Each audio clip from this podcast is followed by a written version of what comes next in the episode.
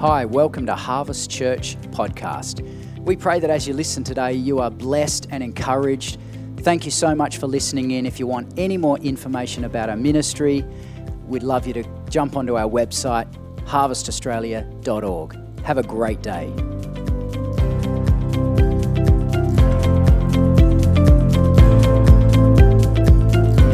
Thank you, wonderful people of Harvest Church in Adelaide. Take a seat.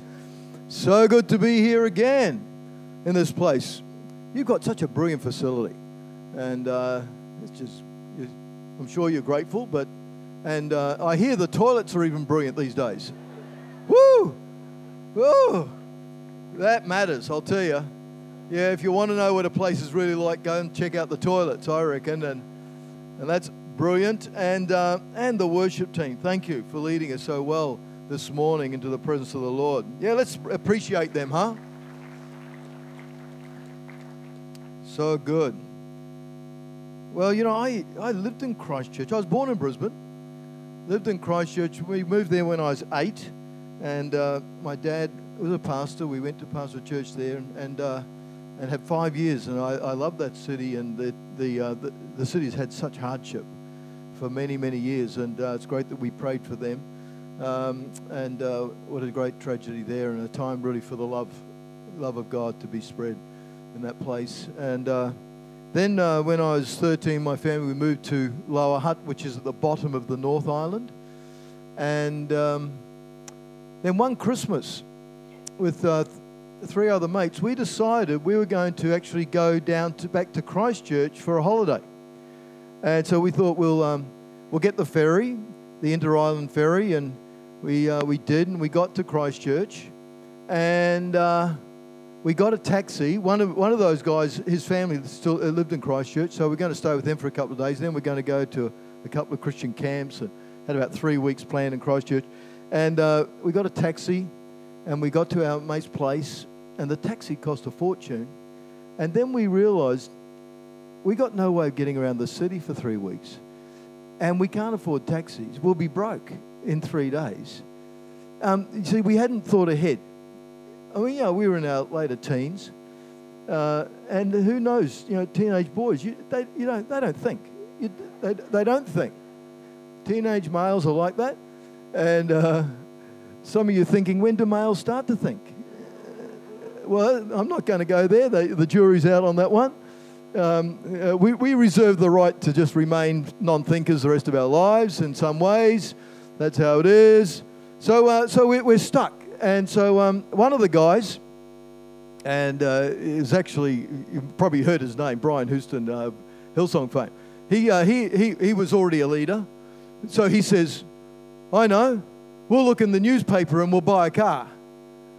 So we look in the newspaper, I mean, we haven't got much money, but we look in the newspaper, we see a car for uh, advertised, $40. $10 each. Now, $10 back there was worth a lot more than $10 today, but not that much more. $40 car, we go around to this place, and here it is. And, uh, and we, we bought our $40 car. There, I, there could be a picture, maybe on your screen, of our $40 car.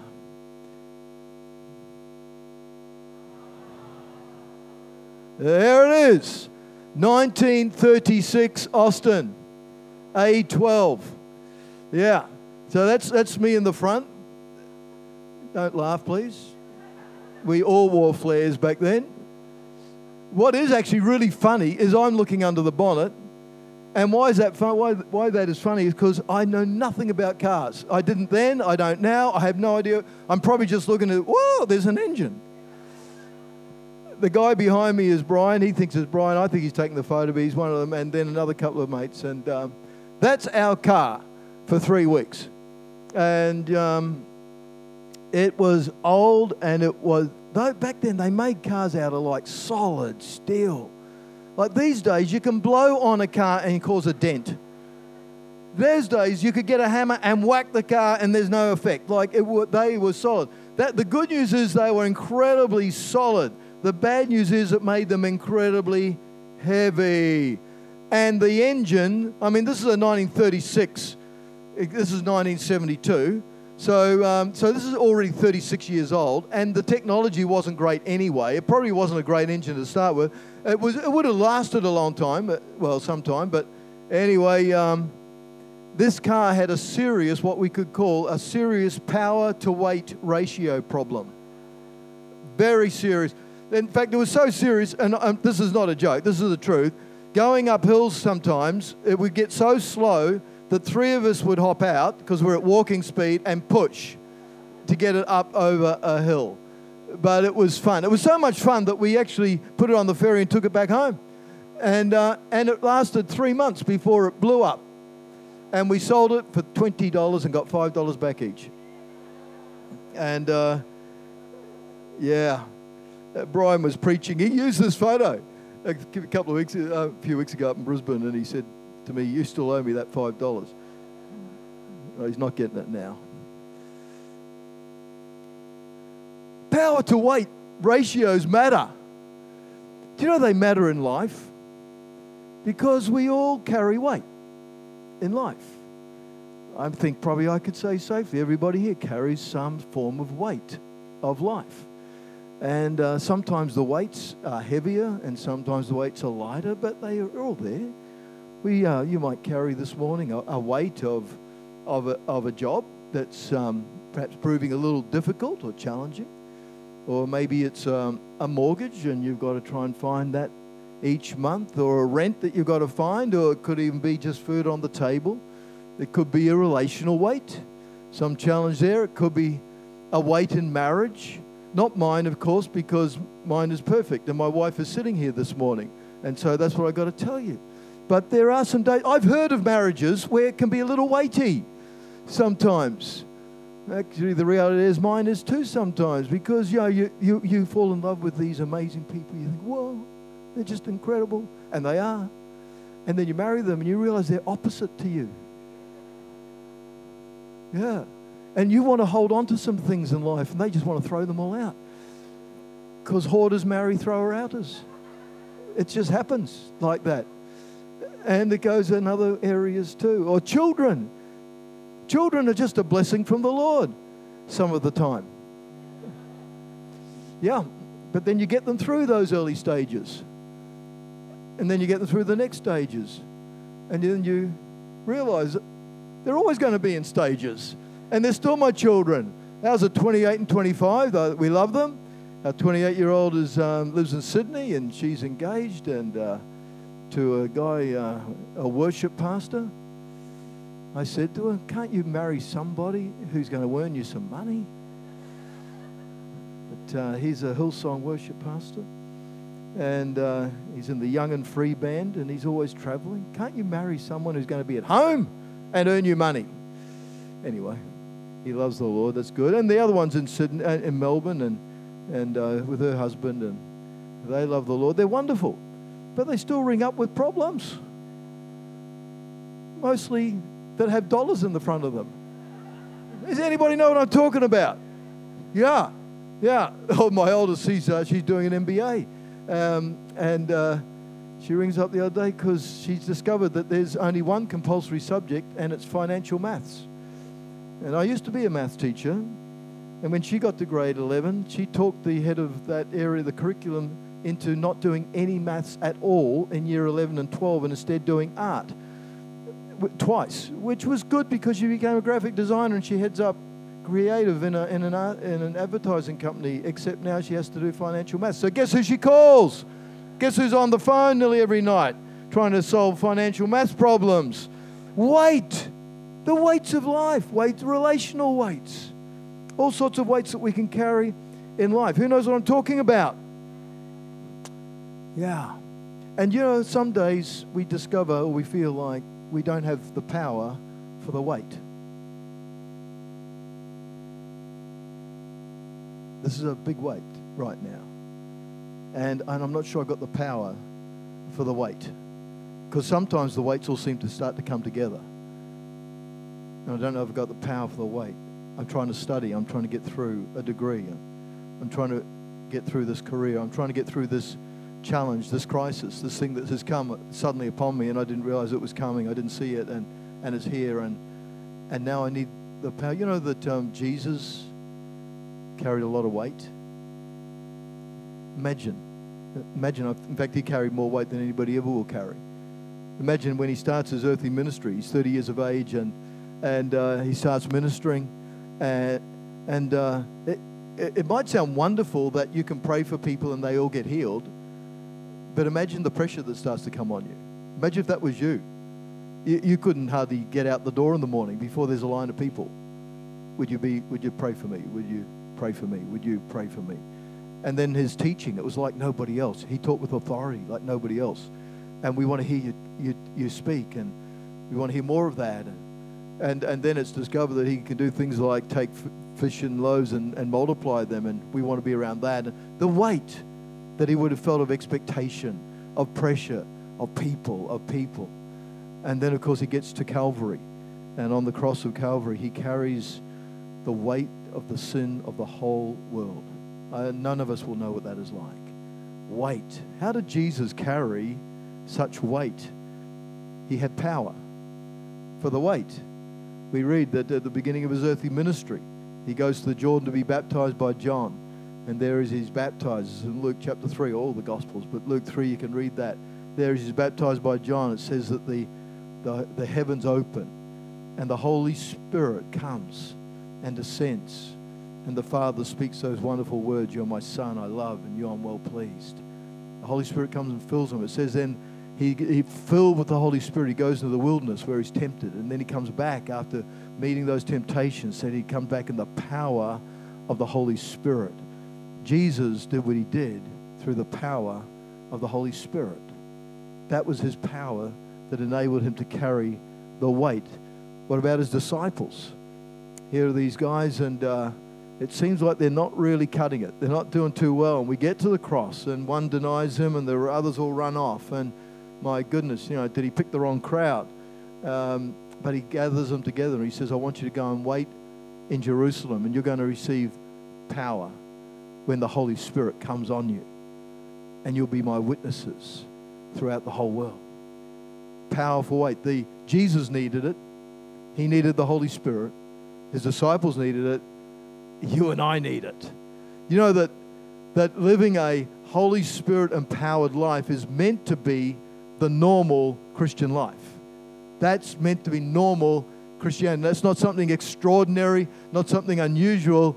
It's meant to be the normal Christian life. Jesus was uh, talking to his disciples about being filled with the Holy Spirit, and, uh, and he said these powerful and wonderful words, recorded in, in the Gospel of John, chapter 7, and those words perhaps are going to be on the screen for you this morning. And this is what he says, starting in verse 37.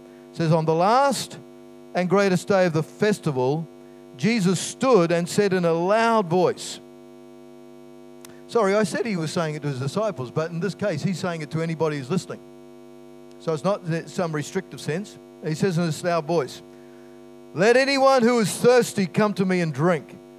Whoever believes in me, as scripture has said, rivers of living water will flow from within them. By this he meant the Spirit, whom those who believed in him were later to receive. the last and greatest day of the festival or feast. This, this feast is the Feast of Tabernacles. It's an annual great party that Israel had. It was a week long party.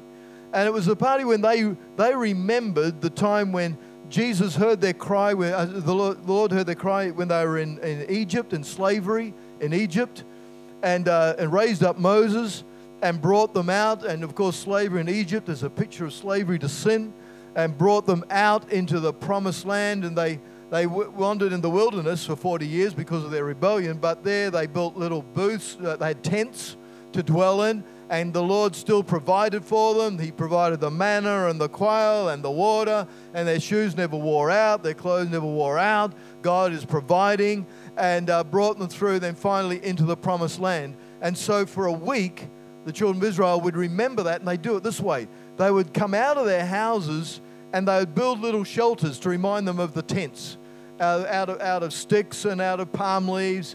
And they'd live in these tent, uh, little dwellings or tents or tabernacles, whichever word you want. And, uh, and there they do that for a week and they'd celebrate. And then on the last day, This was the special day of the whole week, the climax of the week. And on this day, the, uh, the priests would go down from the temple in Jerusalem down to the pool of Siloam with jars of water. And they'd fill the jars and they'd have this great procession coming back up through the streets in between all of these little tents, dwelling places that have been created, and, and back up and up the steps again, back up to the temple where the high priest would take some of this water and pour it out on the altar. And some historians tell us that, uh, that the, it's believed that the rest of the priests with their jars, they then would, would pour all of their jars of water out at the top of the stairs on the, the temple there, and the water would then go cascading down the stairs. And uh, there, there could be a picture coming up that's like an artist's impression of what the, the temple would have looked like. Of course, we only just had the western wall there today, but what this could have looked like. And you can just imagine up in the temple, this is the high point of Jerusalem, and these priests pouring out their water, and it's cascading down these stairs and down back into the street and down through the market areas and through these little dwelling houses and places. And Jesus being the master teacher, there's no question of what he would have been, where he would have been. You can just imagine it. I mean, it's pretty explicit here already, but just imagine. He's going, as he always did, he, he uses illustrations so powerfully. And he would have stood up right next to these priests as this water is being poured out.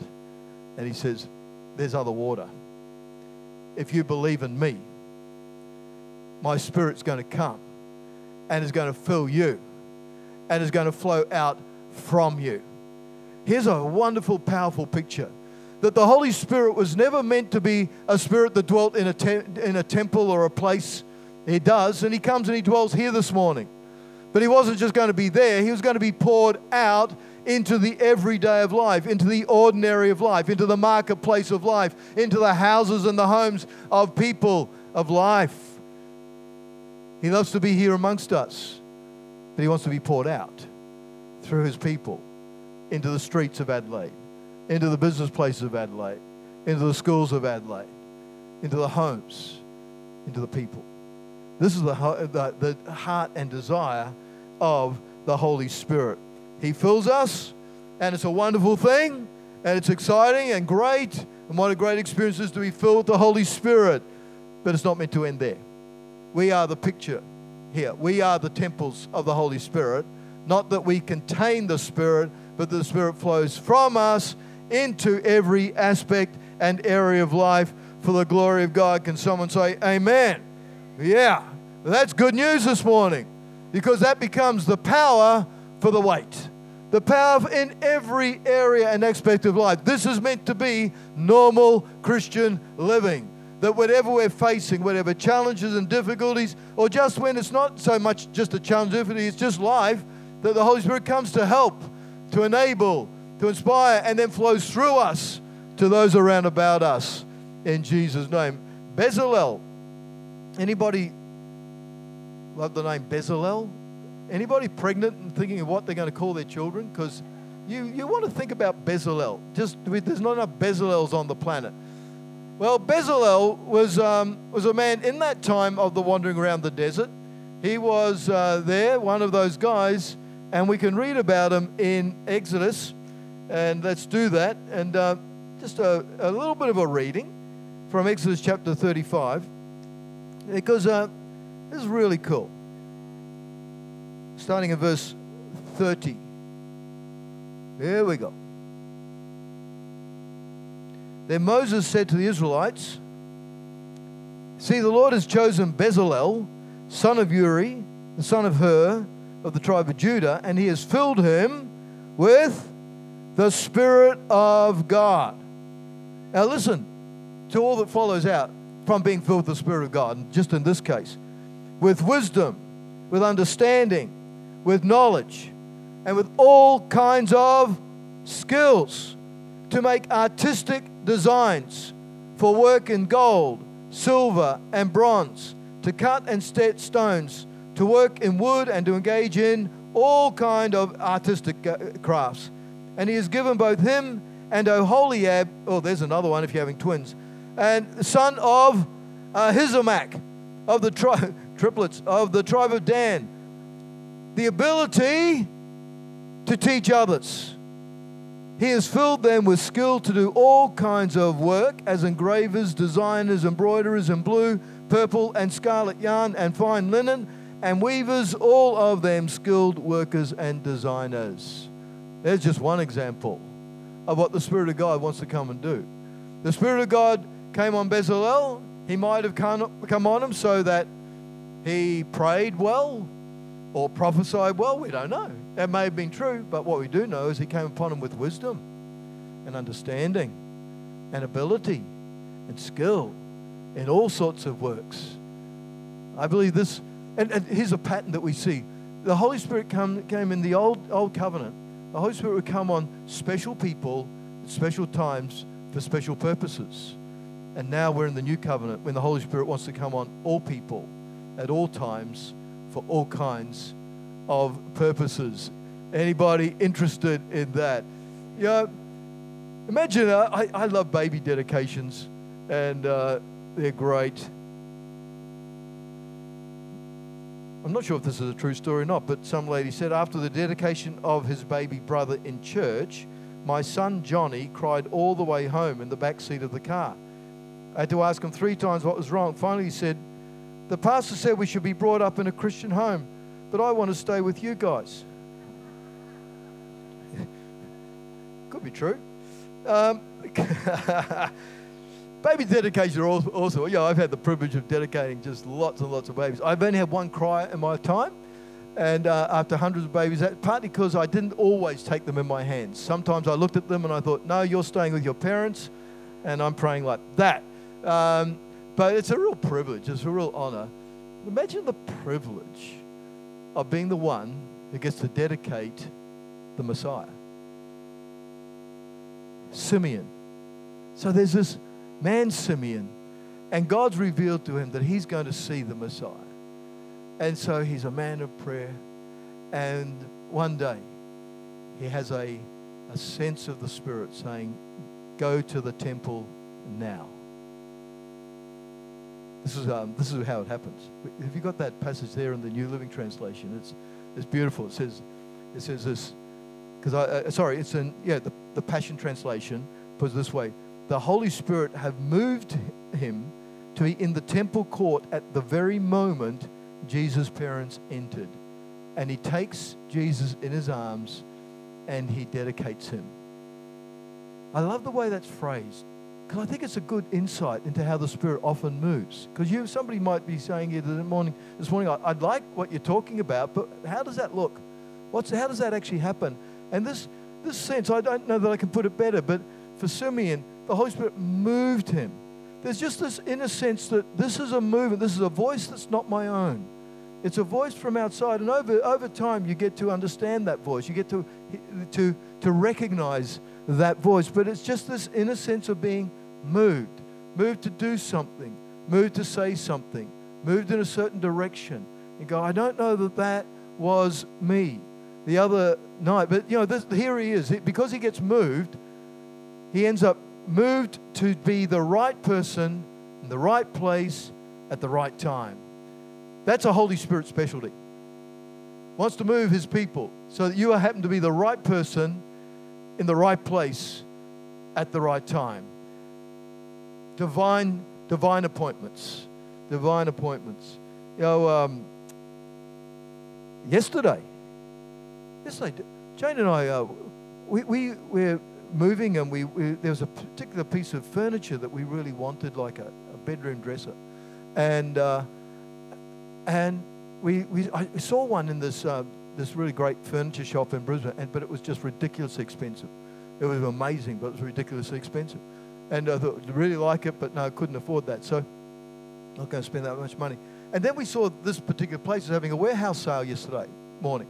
So we went down to this warehouse sale, this massive warehouse, and there's all these people there. And as we're walking in, and it was interesting because Jane goes in the left, there's a left hand and a right hand way of getting in. And, and, and I, she goes in the left hand because obviously she's not as sensitive to the Spirit as me. Because I. the opposite is true, people. The opposite is actually true. But I just I felt that moving to go into the right hand side, so I do. And and here's the deal. I had actually prayed I must say, I don't know that I've ever, much to my shame, I don't know I've prayed about buying furniture before, specifically. But that morning I did. I said, Holy Spirit, help me. We're off to this place. Would you guide us and help us here? And so, um, because he's interested in the weights of life, all sorts, even buying a furniture weight. Yeah, okay. So, so I go in the right hand side, which meant I had to go around this huge, big warehouse, like bigger than this room. And, uh, and, and by the time I'd sort of walked my way around, there's nothing, there's nothing, there's nothing, there's nothing, there's nothing. Then I finally come back almost to the entrance. It's taken a while. And, and I get back to the entrance, and there's that same piece of furniture. And it's on a great sale. And wow, that's. So I called Jane over, and look at this. And, uh, and we're thinking, wow, I mean, still, still expensive, but it was, it was way, way cheaper than the original price. I think that's great. And as we're standing there, a lady walks up and she says, Hello. She says, Do you know what? That piece of furniture I know that you're looking at, I bought it just a couple of weeks ago and we took it home and it does not match our place. And I'm about to put it on Gumtree. Would you like to buy it from me and I'll give it to you at a much better price than that one? And it's still like in its original condi- wraps and everything. My first thought is, Are you a strange person? Can I trust you? Anyway, so we went around to her house. I mean, she lives in this mansion of a place, and uh, and she's lovely. We met her, met her and her husband, and um, and we bought a new piece of furniture. Like, and I'm just thinking, how how was it that I took the time to just, and she just happened to walk in at that moment. She didn't know that piece of furniture was going to be on sale there. She happened to walk in. She saw it. She saw us looking at it, and it was like we were the right people in the right place at the right time for a practical thing like buying a piece of furniture. Is the Holy Spirit interested in our lives? Is the Holy Spirit interested in any part of our lives? About three weeks ago, you know, we, we downsized and we sold our, our big house in the suburbs and, uh, and we rented a place to see if we liked apartment living near the city. And we loved it. So, um, uh, but you know, in, in the city in Brisbane, the prices um, in our in the suburb of New Farm, there on the river, it's beautiful, but the prices are like ridiculous. And you sell in the suburbs and you think you've got some money, and then you get into the city and you realize, hey, this doesn't go as far, um, in Brisbane anyway. And uh, so we thought, gee, maybe we can't afford anything in the market. We looked online and we, we sort of checked it out, and they couldn't see anything forever. Sort of gave up. And, um, and about a month ago, three weeks ago, one night I'm going to bed, and the move says, Look online. And I say, No, I'm tired. But I thought, Yeah, okay. I had my iPad there next to me, picked it up, went online. There's an apartment, it's in our price bracket, it looks like what we want. Wow, haven't seen anything like it. Frank, haven't seen anything like it since. It had just come on the market like a day. Go around, we bought it. I wouldn't have, and I, I'd stop looking online. The Holy Spirit knows what you need. And he, he's just waiting for people who, who will say, I, have got, I want to, I want to lean in. I want to be led. I want to be guided by you, Lord. Yeah. Okay. Is this too practical? I'll tell you one more story. You want one more story? Just one more story. Because uh, I was just reminded of this, and uh, Pastor Marty picked us up from the airport last night, and we're driving, and we're just chatting away. And he, uh, he tells us how he, he's bought his son, Balin, a, a, sorry, I hope you don't mind me telling everybody, Balin, but everybody's about to find out that it's Balin's birthday on Tuesday. Yeah, yeah, and, and they went yesterday and they chose a serious bow now, when I was a kid, we made bows out of bits of stick we cut off the tree and a bit of string. And the arrow would go like three feet and then fall. This is serious compound bow. If you don't know about bows, these things are very serious. A, uh, a, a, a, teacher that uh, I taught with a few years ago, he had one of these things. I remember tr- even just trying to pull the string back. You'd need muscle just to move the string a little bit. So there's a guy called Matt McPherson in America, and he He has a um, young fella, he has a, a body repair shop. Um, he loves worshiping the Lord. He plays guitar, he leads worship. He'd love to be a worship pastor. He's in a small church, they can't afford to pay him. So he's just going to have to do his body work on the cars and do his guitar work. And he also loves bows. And then uh, one night, he really believes the Holy Spirit moves him and, uh, and says that I'm going to bless you. And that's a good bit of moving. Yeah, okay, I'll receive that because uh, he could do with that because things were pretty tough. He got married, and it was when interest rates went like to 20%, if I remember, and things are really tough. So that was, that was a good word. And then, and then he sent, sensed the, the Holy Spirit say to him, I have the answers to all the world's problems if people will ask me. And you think about it. Of course, the Holy Spirit has the answers, but often we don't ask. And so he asked, Could you help me design a better bow?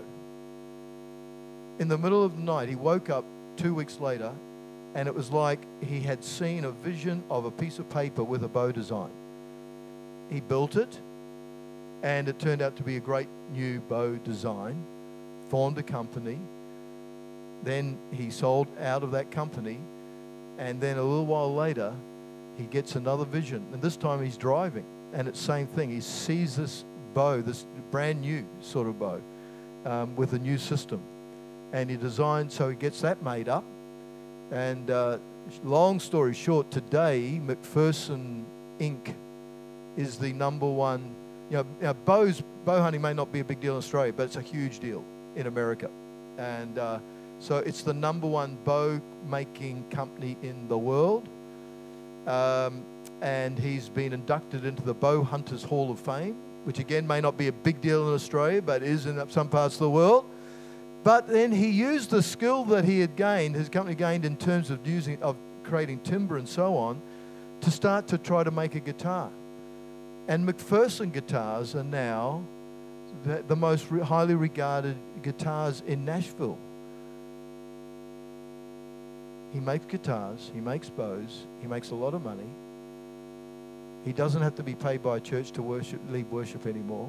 He can do it all by himself because he said, Holy Spirit, would you help me? And the Holy Spirit did. Wow. What would the Spirit like to teach you and show you? Is there power for the weight of your life? Let me just finally say that the Holy Spirit wants to Remember, remember those disciples. He said, The Spirit's going to come on you and going to empower you to be my witness, to shine the light, to empower us in the city of Adelaide to be light. And I, I know we hear that phrase sometimes. I think it's Augustine is quoted as saying, um, you know, spread the gospel and if necessary, use words. And, and I get it that we need to live the light. We need to be the light. We need to be people living lives of integrity before people. We need to be examples of Christ and represent Him well. But some days we need to open our mouths. And that's part of it too. And uh, I have a, one of the, the um, tasks I do is I head up the Hillsong College in Brisbane uh, a couple of days a week. We have about 55 students training there for ministry. And one of them is Walter. Walter Walter's dad became a Christian when Walter was a teenager, and uh, and then his dad tragically and, and suddenly died only a couple of years later. Walter had followed his dad into faith, but this threw him completely. He just didn't know how to handle that. I guess he, you know, he blamed God. He turned and he ran 180 degrees away from God in his lifestyle and everything. 20 years later, Walter's life reflects 20 years of running away. At work, one of his work colleagues, nicely but repeatedly, invites him to church. He says, Walter, you need to come to church. No, no, I'm not going near that. Walter, you need to come. And I think maybe I might have given up. And maybe we think, oh, you know, I've asked once and they said no. He didn't give up. It wasn't like he was pushy in an ugly sense because he loved Walter. You know, people can t- tell the difference. And just as reaching out, Walter, Walter, you need to come. You need to come. And finally, Walter gives in. And only just over a year ago, he walked into church. And as soon as he walked into the place, he knew, he said, I just knew I'd come home. And he comes back to the Lord and uh, he's enrolled in Bible college. He felt the call of God. Somebody had a prophetic word over him when he's a teenager. And for 20 years, he'd been running away. And now he's come back because there's somebody who shines the light. The power of the Spirit is for harvest, shining the light. Well, the Spirit is for you in every area of life. And we're just going to pray. And I, I know I, I, had a whole lot more scriptures and a lot of other things to say, but just early this morning, the Lord said, No, that's enough. Just tell them that uh, and invite them into, and some of you perhaps are doing it, but even in a new measure, a lifestyle of allowing the Spirit to carry the weight, a lifestyle of asking the Spirit more, of walking with the Spirit more. You know, that um, um, I, I, I I love the, the manifestation of the Spirit. I've experienced the Spirit in a, in a, in a bodily form. But um, I found sometimes we can end up focusing on the manifestations of the Spirit and not the mission of the Spirit. And, uh, and they don't have to be either ors, but um, there's a mission of the Spirit to reach out, to, to bless us, but it's to fill us, to flow from us. This is the river of water that Jesus spoke about. And that's the mission of the Spirit. And so that we are people who go, I want to be part of your mission, Holy Spirit, to touch out the world, to see the, the, the water of life flowing out and flooding into my world, into my home, into my marketplace, whatever that should look like in Jesus' name. Hallelujah. Yeah, how about that? Would you like to stand together? We're going to uh, pray. We're just going to pray and release the Spirit this morning into hearts and lives. And already, as we're doing that, there may be a weight that you are carrying. And, and, uh, and believe me, I've been in this position where I suddenly realize, you know, I'm carrying a weight that I have not brought to the Lord. I'm carrying a weight that I've never said, Holy Spirit, what do you want me to do next? What have you got to say about this? Is there some answer to this that I'm not seeing? Could you bring to me wisdom and understanding? There's a skill I need. Would you come and enable me to have that skill. This is not an excuse for our laziness at all. Uh, we're going to do all we can, but Holy Spirit, will you come and anoint and enable and grant me the, the ability of heaven in this area of life? And right now, if you want to be doing that, you can start reaching out, saying, Holy Spirit, what have you got for me? Or just even waiting on the Lord, saying, Is there an area of life that I have not brought you into and that needs to be flooded with the river of living water? Hallelujah. It may be your life right now, your very being is saying, I need a fresh filling or a filling of the Spirit of God. Open your heart to Him right now. We're just going to pray over just a couple of things. And, and one is just um, somebody with a left eye condition. And again, this is only because this morning I'm, I'm sensing before this meeting I was feeling moved, uh, that sense of a move by God, that there's somebody with a left eye condition um, somebody also with a right ankle condition, and somebody with a back condition, lower in the lower back eh, region. Those areas, if there those people just reaching out to the Lord right now, and uh, in fact, we'll just pray for you right now. If there's anybody in that situation, or frankly anybody just wants healing for touch of God, just raise your hand high in the air so that people around, if you love the Lord and you see a hand, why don't you just put a hand on a shoulder nearby you? Hallelujah. Thank you, Lord. Holy Spirit, come now in your power, Jesus, to bring healing into these situations. Thank you that you are our healer. Hallelujah. Thank you, Lord. And I pray for that healing power to be released now into that eye condition. We say, Be whole in Jesus' name. In Jesus' name. Hallelujah. Thank you, Lord. Into that right ankle.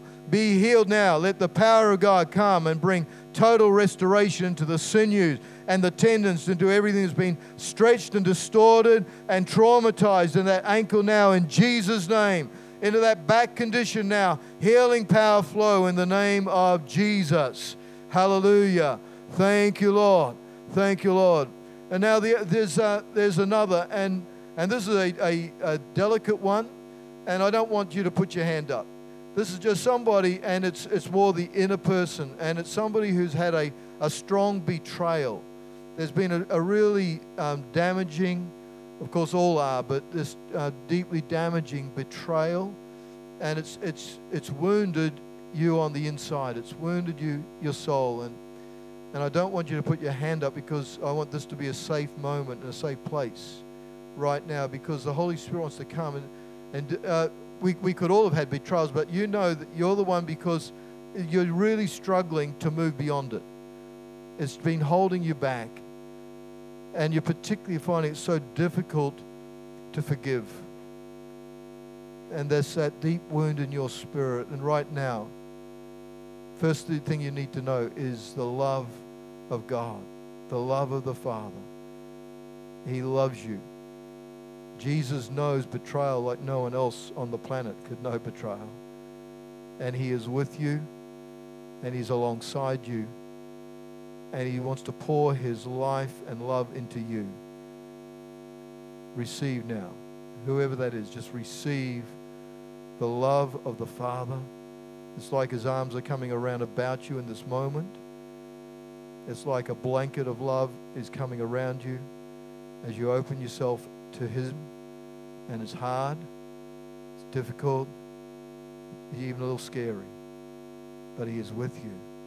And as you will open your heart to Him and allow Him to surround you, He's pouring in His Spirit. The oil of His Spirit is being poured into your soul in this moment and is bringing healing. It's bringing healing. Bringing healing now. It's like there's, there's a warmth of the Spirit. It's like warm oil being poured inside of you. And as you'll open yourself up, what's going to happen in the seasons ahead. You're going to find yourself with the capacity to forgive, and it's going to release new life. New life. Because, uh, the, because of the woundedness, there's been a hardening, and the hardening hasn't allowed new life to grow. But new life is going to grow as the Spirit is released in Jesus' name. Hallelujah. Hallelujah the rest of us just can be supporting that person in love in this moment, just saying, Holy Spirit, minister your love, your life, and your grace. Hallelujah. Hallelujah. In Jesus' mighty name. In Jesus' name. Thank you, Lord. Thank you, Lord. Well, Father, we thank you that you have not asked us to live this Christian life in our own capacity or strength, which is way beyond us, but that you grant us your spirit in full measure I pray for my brothers and sisters here this morning that all of us, and me included, Lord, that we'll be filled afresh today. That that spirit of life, that life giving water, will flood into our beings and will be a river of life filling and then flowing out from us into the world around about us in the mighty name of Jesus. Thank you, Lord. Hallelujah. Let's just give him praise this morning in Jesus' name. Amen.